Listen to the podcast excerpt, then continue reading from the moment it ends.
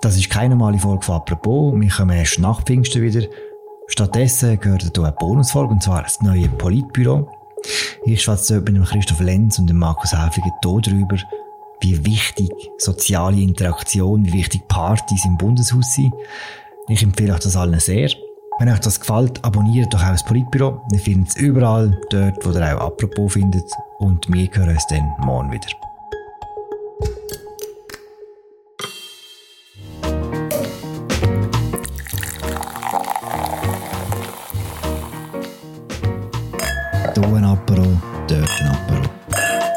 Nehmen wir uns im Politbüro ein bisschen lockerer und fragen uns, wie wichtig ist es für unsere Parlamentarierinnen und Parlamentarier, dass sie einmal zusammen festen? Verändert das Politik im Bundeshaus? Und wie ist der Neue gegangen, die während der Pandemie nach Bern gekommen sind? Die Frage beschäftigt heute die beiden Partytiger Markus Häfliger und Christoph Lenz in Bern. Heute zusammen. Sally. Hallo miteinander. Ich heiße Philipp Loser und das ist eine neue Folge vom Politbüro im Politik-Podcast von Tamedia. Zum Einstieg, Markus und Christoph, könnt ihr mir sagen, wie ein Tag während der Sommersession, die jetzt angefangen hat, die Woche normalerweise abläuft? Für Parlamentarier ist es so, dass man normalerweise am Tag Sitzungen hat, am Morgen zum Beispiel, dann hat man eine Mittagspause, wo vielleicht zwei Stunden, die verbringt man möglicherweise an einem Anlass, vielleicht im Bellevue oder vielleicht irgendwo sonst, im Radius von etwa 200 Meter rund ums Bundeshaus, wo eine Lobbygruppe, ein Verband, irgendeine Arbeitsgruppe oder so ein Thema hat. Dort verpflegt man sich auch. Am Nachmittag geht man vielleicht in die Fraktionssitzung oder wieder in den Rat und am Abend dann nur das Gleiche, irgendein Anlass, irgendein Treffen, ein Abendessen irgendwo in der Stadt. So ist es möglich. Es gibt natürlich auch jetzt, ich komme jetzt gerade vom Bundeshaus, es hat auch jetzt in der Mittagspause ein paar Einzelne, die irgendwie an einem Bündel sitzen und irgendein Votum noch vorbereiten, wo sie vielleicht noch sollten halt in dieser Session oder irgendwie Mails beantworten. Es machen sicher nicht alle immer so, wie du es skizziert hast. Gerade jetzt heute ist Donnerstag, ähm, es ist letzter Sessionstag von dieser Woche, viele gehen jetzt auch auf den Zug. Also so, wie du es skizziert hast, würde ich sagen, ist es vor allem am Dienstag und am Mittwoch oder von der Session, wo wirklich wirklich über den Mittag und zum Teil am Abend äh, viel Anlässe und Sitzungen auch stattfinden. Und man kann sich als Parlamentarier dann auch wirklich sicher etwa zwölf Stunden am Tag irgendwo äh, beschäftigen, wenn man will, oder? Man sagt auch, dass ein Parlamentarier während der Session nie kochen muss eigentlich, oder? Stimmt das?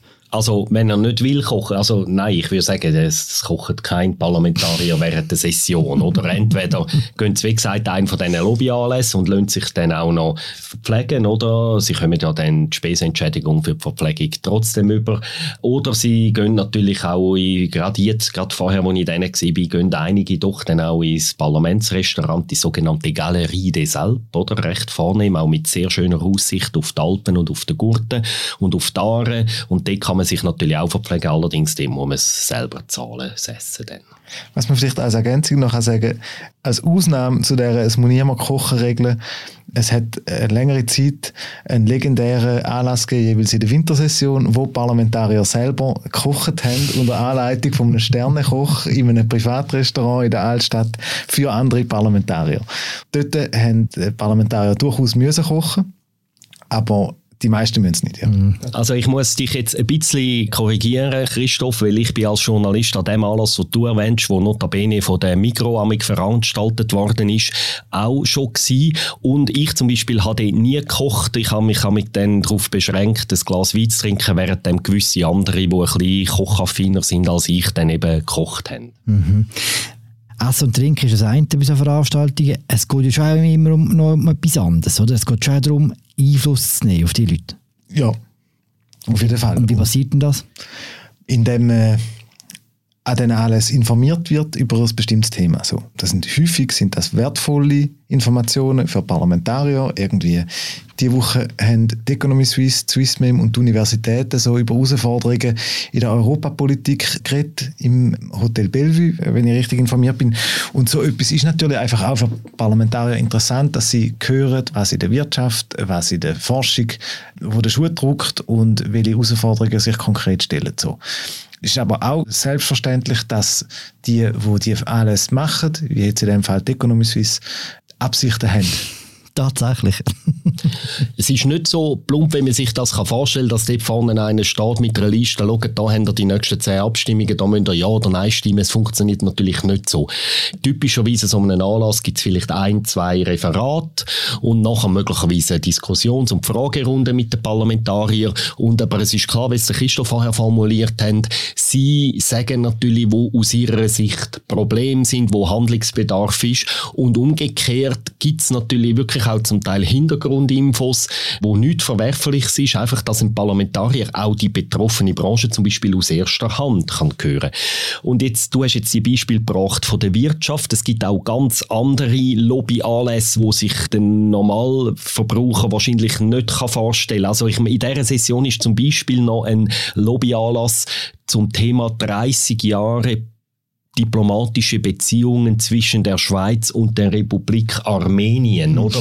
Da informiert jetzt, ich weiß nicht genau, wer alles auftritt, vermutlich ist irgendein, vielleicht der Botschafter von Armenien da und eine Lobbygruppe, wo sich für armenische Themen einsetzt in der Schweiz, wo auch einlädt, Parlamentarier zum auf ihre Probleme aufmerksam machen und zum sagen, wo sie vielleicht Wege gesichtet, wie sich die Schweiz mehr sollte für Armenien engagieren. Also es ist unvorstellbar, die Vielfalt und die Menge der Lobbys, die es gibt. Kleiner Seitaspekt. Du, Markus, hast vorhin gesagt, du bist eben mitkochen oder wenn du mittrinken bei dem Migro. Die Anlässe, ist es normalerweise so, dass dort die Journalisten auch gehen? Oder ist das exklusiv für die Parlamentarier? Und falls ersteres, ist es nicht ein eine Schwierigkeit, wenn ein Journalisten sich zum Beispiel dort äh, bekochen und beinformieren? Also es gibt es gibt wie keine Regeln. Es gibt immer alles. Es gibt alles, wo exklusiv sind für Parlamentarier wo exklusiv, wo vielleicht etwa ähm, drei, vier Leute einladen zum Nachtessen in einem Säle, wo die drei, vier Leute die sitzen in der entscheidenden Kommission.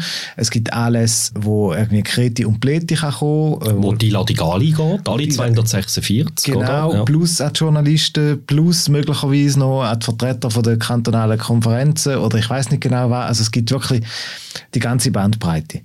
Und äh, als Journalist ist man natürlich, ähm, wie auch als Politiker, ist man so ein bisschen in einer Situation, dass man einerseits auch die Informationen braucht, aber andererseits sich auch nicht irgendwie will, quasi in eine Befangenheit begeben. Und das ist nicht immer gleich einfach es ist auch aus meiner Sicht auch für einen Journalist eben gewisse wird man sicher nicht eingeladen, andere wird man eingeladen, könnte gehen. Es ist häufig auch eine Zeitfrage. Ich würde manchmal noch ein paar von diesen Anlässen gehen, weil man lernt Akteure kennen. Auch für uns können das Anlässe sein, wo wir auf Themen stoßen, wo wir vielleicht nicht auf dem Radar haben, oder? Weil die Vielfalt von den möglichen journalistischen Themen ist so riesig, das kann man auch, die grösste Redaktion kann das nie alles im Auge behalten. Und es ist aus meiner Sicht auch in den meisten Fällen kein Problem, dort anzugehen als Journalist, weil ich kann mir überall einmal Informationen einziehen und wenn man dort nicht mit einer goldigen Armbanduhr rausläuft als Geschenk, dann sehe ich selber kein Problem dabei. Und früher hat es das noch öppe gegeben, dass solche Lobbygruppen dann auch recht grosszügige Geschenke verteilt haben am Ende. Da sind aber ist meine Beobachtung, du kannst mich korrigieren, ist auf meine Beobachtung ist, dass sie viel vorsichtiger geworden sind in so Sachen. Also jetzt gibt's vielleicht am Ende, ich würde sagen, das höchste der Gefühle ist vielleicht irgendwie noch ein kleines Schächtel mit ein bisschen Schöckeli drin und so, wo man bekommt, weil halt dann auch einzelne von so Fällen aufgeflogen sind. Es hat kritische Medienberichte darüber gegeben. Da sind die Lobbygruppen äh, viel vorsichtiger geworden. So offensichtlich eine Art Parlamentarierinnen und Parlamentarier fixen mit teuren Geschenken. Was die beschreiben, ist der Normalfall während der Normalsession. Wir hatten die Pandemie gehabt und hat gar keinen Anlass mehr gegeben. Die Lobbyisten haben auch nicht ins Bundeshaus.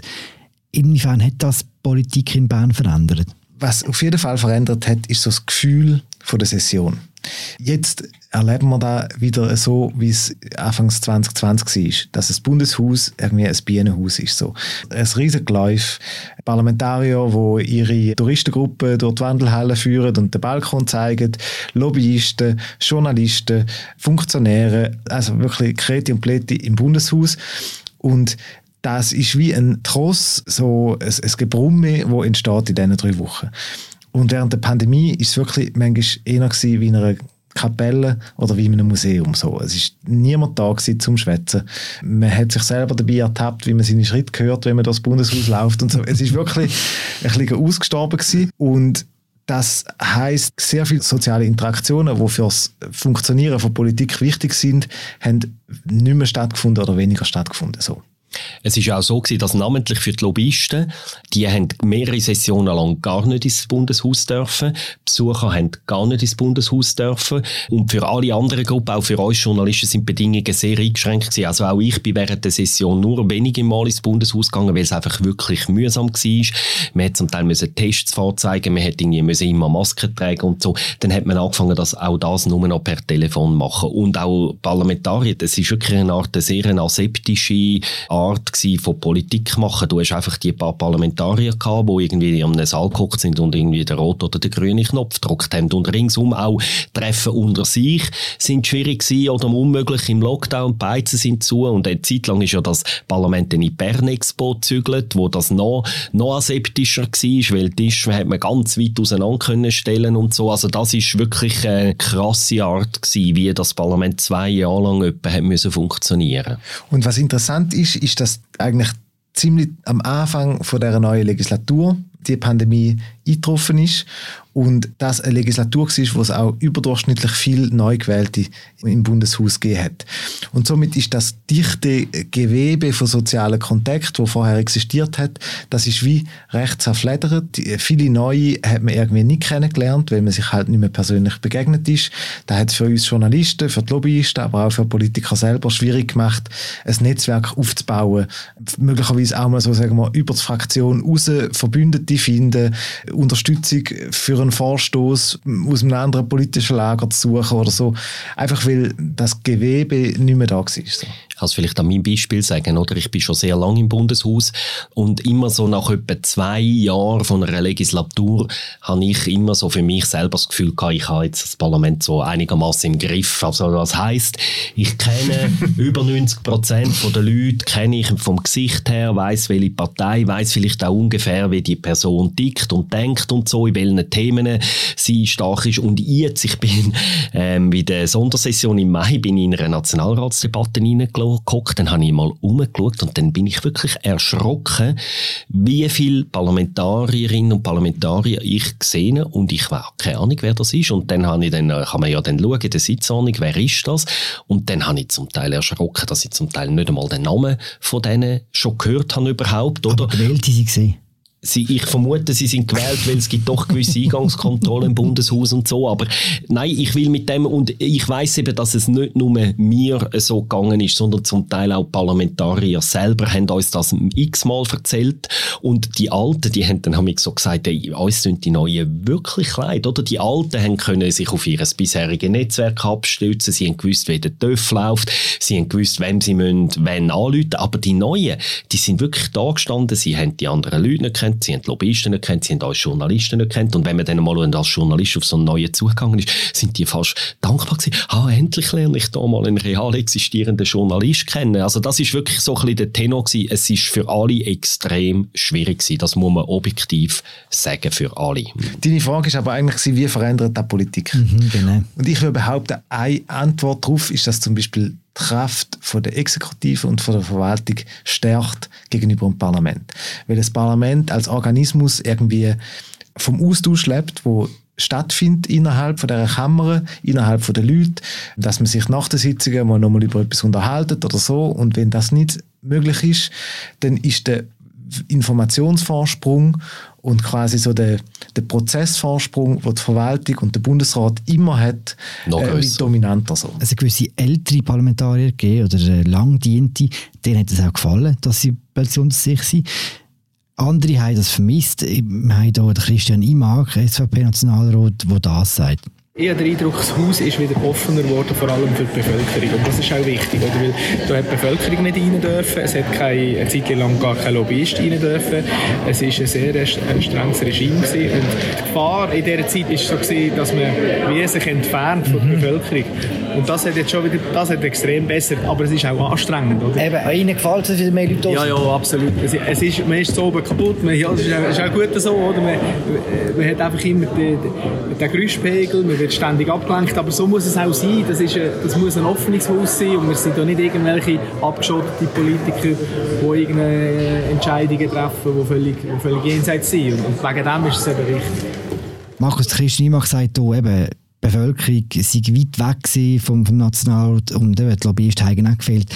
Kann man sich auch umgekehrt anschauen und sagen, weil die Lobbyisten weg waren, hat das Parlament unabhängig entscheiden Ich begegne dieser These häufig im Gespräch mit Leuten aus der Bevölkerung, dass sie finden, ja, die Lobbyisten, das ist eine Seuche, die beeinflussen unsere Parlamentarier und eigentlich müssten doch die Parlamentarier auf Bern gehen und dann irgendwo in der Käseglocke einfach das entscheiden, was das Beste ist fürs Land. Und ich halte das eben für eine sehr naive Vorstellung von Politik. Natürlich gibt es Exzess beim Lobbying und gerade ich als Journalist habe diverse Mal über so Fälle berichtet. Es gibt Exzess, wo vielleicht Geld fließt, wo irgendwelche dubiose Akteure Einfluss nehmen auf eine ungute Art auf Politik. Aber sich ein Leben oder eine Politik vorzustellen oder ein Parlament, wo ohne Lobbying funktioniert, das ist einfach eine naive Vorstellung, weil wie es Christoph am Anfang recht eindrücklich geschildert hat, ein Parlament kann nur gute Entscheid fällen, wenn sie auch mit den Betroffenen redet, wenn sie die einmal gehört und einmal gehört, was heißt jetzt der Entscheid für die betroffenen Firmen, was heißt der Entscheid vielleicht für die Arbeitnehmer von diesen Firmen? Und vielleicht auch mal einen Umweltverband anlässt, wo sagt, wenn ihr das so beschließen, könnte es diese Auswirkungen auf die Umwelt haben. Oder ein Vertreter von einem anderen Staat, eben vielleicht jetzt mal die Republik Armenien zu hören, mal sagen, was die Schweizer Außenpolitik, was hat das für Auswirkungen auf das Land wie sie? Und wenn das alles nicht mehr stattfindet, dann fallen irgendwelche verkopfte Entscheid gestützt auf ein Papier, wo, wie es der Christoph gesagt hat, wirklich nur noch eigentlich durch die Verwaltung eingespriesen werden und dann auf ein paar, auf ein paar Vorurteile basieren, wahrscheinlich, wo Parlamentarier sowieso schon haben. Und dann fallen die Entscheid nur noch gestützt auf solche Faktoren.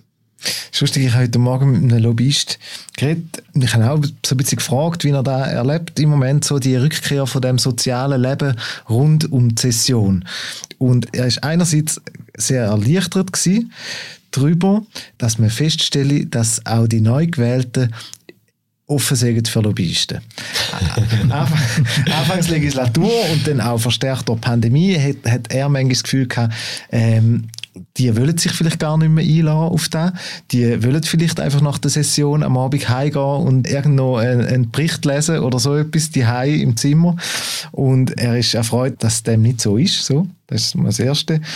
Und das Zweite, was er erwähnt hat, was ich auch noch lustig gefunden habe, ist, dass es in der Pandemie natürlich schwieriger war, irgendwie auf Politiker zugehen, dass man Wege gefunden hat. Man hat sich außerhalb vom Bundeshaus getroffen, man hat telefoniert, man hat Zoom-Besprechungen gemacht. Das Problem ist aber da, dass man quasi per Zoom, wenn es um ein konkretes Problem geht, wo man mit jemandem will besprechen will, dann ginge das. Aber wenn man so etwas ein komplizierteres hat, wo man mal sondieren will, wie sind so die Gefühlslagen, wie, wie ist die Temperatur von einem Thema, dann kann man da so viel besser machen in der Wandelhalle, indem man einfach mal so unkompliziert geschwind mit den Leuten ansitzt und so eine persönliche Beziehung pflegt, wie am Telefon oder eben jemand in einen Zoom-Call einladen, wenn man nicht recht das Thema kann beschreiben so. Also dort ist es für die Lobbyisten heute wieder viel einfacher und ich glaube, letztlich es gibt natürlich die Fälle von Exzess und so von übermäßiger Beeinflussung oder wo sich das Parlament also zum Akteur von einzelnen Partikularinteressen macht, aber generell führt es zu besseren Entscheidungen, wenn die Entscheidungen informiert gefällt werden. So. Das eine ist die Zusammenarbeit zwischen Lobbyisten und Parlamentariern, das andere ist der Kontakt unter den Parlamentarierinnen selber. Das hat er vorhin schon ein bisschen angesprochen. Ich würde jetzt gerne in einem zweiten Teil über das reden und zuerst hören was Martin Landolt, der ehemalige BDP-Präsident, genau zu dem sagt. Es ist extrem wichtig, nicht nur das lustig sehen, sondern auch, auch Gelegenheit außerhalb vom Betrieb, am Abend oder in der Mittagspause sich mal austauschen. Äh, wenn das nicht stattfindet, und das haben wir erlebt, dann, dann reduziert sich eigentlich das Netzwerk und der Bekanntenkreis äh, auf die eigene Fraktion und allenfalls auf die Kolleginnen und Kollegen, die mit der Kommission zusammenarbeiten.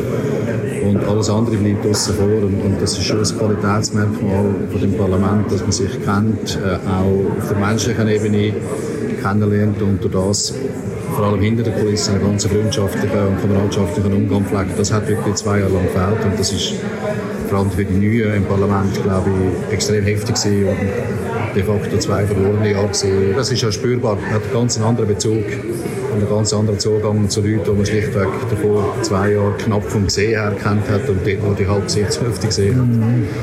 Gibt es die Partys noch? Äh, meines Wissens nicht, vielleicht wäre ich altershalber nicht mehr eingeladen.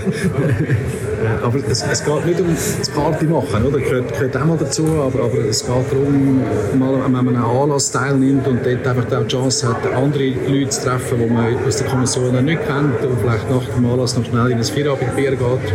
Und, und einfach mal irgendwo, was, was, was machst du privat, was machst du beruflich und, und, und, und, und wer ist da und, und was bist du für einen?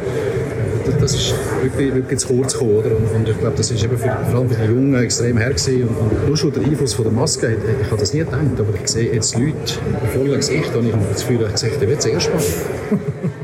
Martin Nandold sagt, es geht nicht ums Party machen, das gehört ja auch dazu. Also man weiß ja von gewissen Partys, wer auch dabei war, es gibt lustige Bilder im Blick gegeben.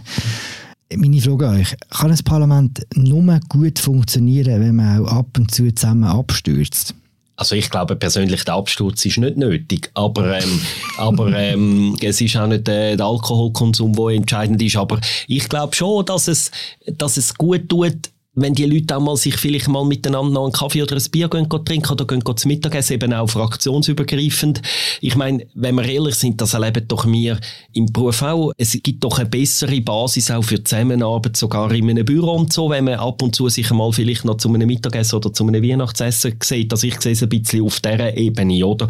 Und gerade die Parlamentarier, die sich vor den Kameras und vor den Mikrofons zum Teil wirklich saures geben, natürlich es hilft einem dann auch ein bisschen zu abstrahieren und irgendwo auch zu sehen, dass man eine gewisse Rolle spielt und vielleicht auch mal zu sehen, dass der andere vielleicht nicht alles nur schlecht meint, wenn man einmal in einem ungezwungenen Rahmen sieht. Also ich würde behaupten, das kann man nicht messen, das kann keine Politologin, kein Politolog nachweisen in den ausklügeligsten quantitativen Studien, aber ich behaupte, es ist wichtig, solche Sachen, damit die Chancen überhaupt dass vielleicht doch einmal noch könnte ein Kompromiss entstehen, ein bisschen grösser wird. Also da würde ich meinen, ist eine Voraussetzung dafür. Aber vielleicht siehst du das anders, Christoph. Nein, nein, ich sehe es ähnlich. Ich meine, es gibt ja auch den FC-Nationalrat oder was, wo so ein Anlass ist, wo wo der Politiker hilft, nebst dem polarisierten Tagesgeschäft irgendwie so das Verbindende noch zu sehen. Und da gibt es ja überall. Und was Party betrifft, habe ich schon das Gefühl, dass vielleicht für die Jungen ist das tatsächlich auch noch so wichtig irgendwie, dass, dass sie sich dort in einem anderen Kontext begegnen. Aber mein Eindruck ist, dass so quasi auf der Party-Amplitude wir schon, wir schon deutlich zurückgefahren Ja, massiv. So. Äh, Markus ist ja noch ein bisschen noch deutlich länger wie ich im Bundeshaus. Er könnte vielleicht noch mehr Geschichten erzählen. Wenn ich so höre, irgendwie vom Hören sagen, die Totonero-Übungen, haben die geheissen, in Altstadtwohnungen während der Session, wo ähm, ein erlesener Kreis von Politikern und Journalisten und Funktionären sich begegnet sind und häufig hell war war, wenn sie wieder auseinandergegangen sind. Ähm, oder auch, was man in der Affäre Janik Bütte erfahren hat, mhm. von so wirklich ähm, exzessiven Beizentouren, das habe ich jetzt so auch schon vor der Pandemie eigentlich nicht mehr gehört oder beobachtet gehabt, so. Also es gibt es wahrscheinlich immer noch, aber ich mag mich noch erinnern, ich bin glaube selber nie gewesen, also um einen Totonero-Abend, das ist ein Journalist gewesen, es sind vor allem viele Westschweizer gewesen, wo das organisiert hat, da ist man glaube am Anfang am dabei gewesen. Und was dort das Problematische war, ist, dort sind wirklich, also die Westschweizer Szene von Politikern und Journalisten ist per se schon mal deutlich kleiner als die Deutschschweizer. Und wenn dann noch Westschweizer Parlamentarier und Westschweizer Journalisten wirklich so intensiv und dort ist der Begriff miteinander abstürzen wirklich einigermaßen adäquat gewesen. Das führt dann auch zu einer Verbrüderung und Verbündung, wo es schwierig nachher macht. Ich finde vor allem das größte Problem ist nachher für die Journalisten einigermaßen noch distanziert über die Politiker können zu berichten, wenn man am Abend vorher möglicherweise mit einem oder einer von denen zusammen ein Slow tanzen hat. Oder das ist dann ein bisschen das Grenzwertige. Und was ja auch legendär ist, das müssen wir vielleicht da jetzt gleich auch noch noch schnell erzählen. Dann hat es noch die U35-Partys gegeben, die sind, glaube ich, vor etwa 15 Jahren gegründet worden, wo so die unter 35-jährigen Parlamentarier, die hier noch viel weniger sind als heute, weil das Parlament einfach mehr überaltert war als heute, wo miteinander auch fraktionsübergreifend so Partys hatten. Dort, das ist, glaube ich, recht exklusiv gewesen. Journalisten haben es dort bewusst nicht wählen und dann sind dann die miteinander irgendwie im privaten Swimmingpool, glaube unter anderem von der Christa Markwalder und so, hat man dann dort Partys gemacht und so. Und das ist, wie es dort genau zugegangen ist, weiss man nicht. Das ist aus meiner Sicht ein bisschen weniger problematisch, als wenn quasi eben Journalisten und Lobbyisten und Parlamentarier miteinander und so, wenn sie Politiker unter sich bleiben, die können ja machen, was sie wollen, so wie wir vielleicht auch mal ein Journalistenfestchen unter uns haben. Das Wort Slowdance habe ich schon ganz lange gehört. ja, es ist auch schon so eine Weile her, die. Und das ist wahrscheinlich einfach auch mit, es ist wahrscheinlich auch mit, ähm, ein bisschen meinem Jahrgang geschuldet vielleicht. Gibt es einen Grund für die neue Nüchternheit, dass das weniger stattfindet? Wenn du sagst, es hat schon vor der Pandemie ist, hat das abgenommen, Christoph? Also ich würde sagen, möglicherweise ist die Affäre Bütte tatsächlich so ein bisschen ein Wendepunkt gewesen. Da ist der CVP-Nationalrat aus dem Wallis gewesen. Der hat quasi privat eine Frau belästigt. Das hat einen großen Polizeieinsatz ausgelöst, über den ist dann berichtet worden. Und im Zug von diesem Bericht ist auch bekannt worden, dass er dann auch äh, schon während der Session irgendwie mit seinem Alkoholproblem aufgefallen ist. Ich habe den Eindruck gehabt, dass ich nachher weniger so Geschichten gehört habe. So. Aber klassischerweise ist so der Partyabend ist der Donnerstagabend von der dritten Sessionswoche. Das ist quasi der letzte Abend, wo sie in Bern haben, alle zusammen. Am Freitag am Morgen hat man in der Regel noch so Schlussabstimmungen und muss nicht Die schaffen wir auch, wenn man nur eine halbe Stunde geschlafen hat. Genau, oder, oder die schaffen wir auch, wenn man noch ein bisschen Restalkohol im Blut hat. Und ich gehe aber davon aus, dass das vielleicht auch wieder zurückkommt, so ein bisschen.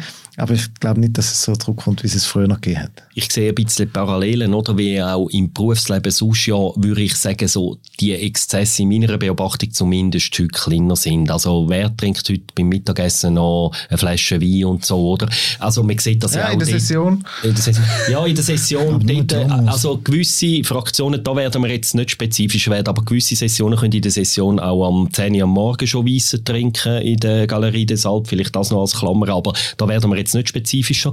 Ich glaube, es so die Nüchternheit und dass so Exzess weniger eine Art akzeptiert und gesucht werden, glaube ich, das sehen wir auch sonst im Berufsleben. Und ich glaube auch, wie du das gesagt hast bei dieser Affäre Bütte, ich glaube auch, Parlamentarier haben durchaus auch realisiert, dass es kann ein Risiko sein oder? und dass sie vorsichtiger geworden sind, wenn denn so etwas mal auffliegt mhm. und so. Mhm. Interessant ist ja, wem die neue Nüchternheit auch nützt. Oder? Ich habe mit der Tamara Funicello, der SP-Nationalrätin, geschwätzt und sie hat ganz eigene These. Das Element ist sicher sehr, sehr wichtig. Ich glaube aber, dass wir nicht unterschätzen dass gerade Frauennetzwerke sehr gut funktionieren im Parlament auf gewissen Themen und dass wir mit diesen Themen auch vorangehen können. Und ich glaube, das hat auch damit zu tun, dass die Legislatur so anders funktioniert hat als die Sessionen und die Legislaturen vorher. Warum? Weil die Männernetzwerke nicht gleich gut funktioniert haben, weil sie anders funktionieren als Frauennetzwerke. Und weil Frauen ausgeschlossen werden von Männernetzwerken und weil Männernetzwerke nicht funktioniert haben und die Art und Weise, wie sie normalerweise zusammenarbeiten, nicht funktioniert haben und wir haben besser so funktionieren Ich habe sie dann gefragt, quasi als Übersetzung, ob Männer einfach saufen und Frauen arbeiten. Und hat sie das gesagt? Männer saufen, Frauen arbeiten und halten sich zumindest am Anfang sehr häufig an die Regeln. Hat sie recht? Halten sich Frauen mehr an die Regeln im Parlament? Ich glaube, sie hat die einen Punkt recht, nämlich, dass Frauennetzwerke das sind, wo aus meiner Sicht in dieser Legislatur einen qualitativ wirklich einen grossen Unterschied zu früher noch macht. Also mich dunkt dass Frauennetzwerke im Moment sehr effizient sind. Namentlich auch eine wichtige Organisation ist dort der Dachverband Allianz F von der Frauenorganisation unter dem Präsidium von der Maya Graf und von der Katrin Bertschi, Grüne und Grünliberale. Und die Organisation hat es, glaube wirklich geschafft, in meiner Beobachtung, die parteiübergreifende Zusammenarbeit auf gewisse Themen von der Gleichstellung können wirklich äh, rechte Durchschlagskraft zu entwickeln. Es gibt auch andere Organisationen, die äh, Business Professional Women Organisation und so, wo recht wichtige und glaube effiziente Lobbygruppen bildet, Lobbyanlässe machen und ich glaube tatsächlich, dass die, wenn man jetzt Mann gegen Frauen gegenüberstellen, dass Frauen auf ihren Themen da im Moment effizienter unterwegs sind, gerade auch halt, weil die traditionellen Man-Only-Netzwerke ein bisschen am zerfallen sind, oder? Die Man-Only-Netzwerke, dort hat es heute immer auch Frauen dabei. Es gibt heute fast kein Man-Only-Netzwerk mehr, während eben die Frauen jetzt in den letzten paar Jahren da sich haben können besser organisieren. In dem Punkt hat sie recht. Beim Saufen und beim Schaffen da, äh, bei dem Punkt erlaube ich mir jetzt kein Urteil, ob sie recht hat oder nicht. Ich denke schon, dass da die Analyse grundsätzlich zutreffend ist.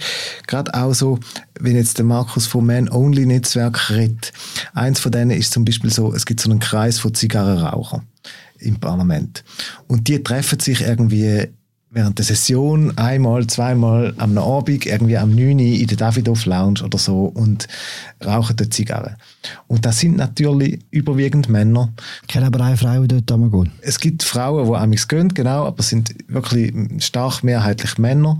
Und es sind in der letzten Legislatur, also nicht in der aktuellen, sind es teils auch wirklich so die sogenannten Movers and Shakers vom Parlament und in so einer Runde können natürlich weitreichende Entscheidungen gefällt werden oder vorgespurt werden.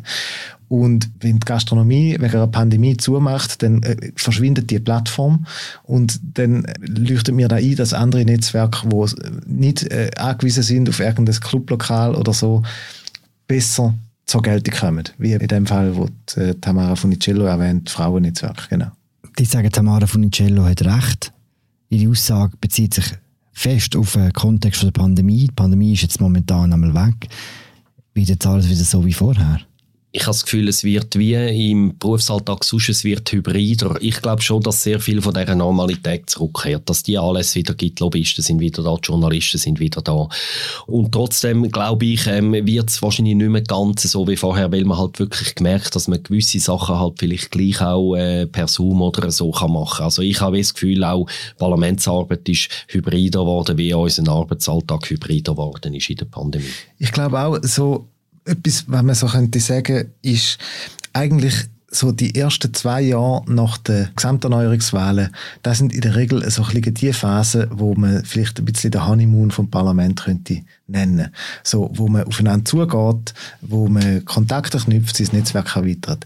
Und eigentlich können wir jetzt aus der Pandemie direkt schon fast ins Wahljahr rein, wo die Aggressivität wieder zunimmt. Da haben mir auch heute Politiker in der Wandelhalle gesagt, dass jetzt eigentlich Sport ist, um noch die nicht getrunkenen Bier und die nicht gegessenen Nachtessen alle noch nachzuholen, weil eigentlich sind mit irgendwelchen Leuten aus anderen Fraktionen, weil eigentlich ist man jetzt die Wahl am Vorbereiten und die Polarisierung, die findet schon wieder statt. So. Und man will jetzt nicht unbedingt dem anderen irgendwie noch helfen, seinen Vorstoß durchzubringen oder so etwas. Ich glaube, es wird anders so. Ich glaube auch, es wird eine spezielle Legislatur bleiben als Ganzes. Die Pandemie-Legislatur, das wird man nicht mehr können korrigieren und zurückdrehen. Und es sieht aber, das wäre dann ein Thema für ein anderes äh, Politbüro. Es wird es sieht auch sehr viel danach aus, dass es eine weitgehend auch verlorene Legislatur ist und so. Und ja, ich glaube, sie wird wirklich rausragen oder speziell bleiben, auch wenn es jetzt das nächste Jahr einigermaßen ohne Pandemie-Massnahmen können zu Ende führen. Wie gesagt, wie gesagt, das ist das Thema für ein anderes Politbüro. Ich würde sagen, an dieser Stelle hören wir auf mit unserem All-Mail-Ausgabe vom, vom Politbüro. In zwei Wochen hören wir es wieder. Dann mit Raffaella Birrer wieder. Danke fürs Mitschätzen. Christoph Lenz, Markus Häfliger, mein Name ist Philipp Loser. Wir hören uns bald wieder. Ciao zusammen. Ciao zusammen. Tschüss.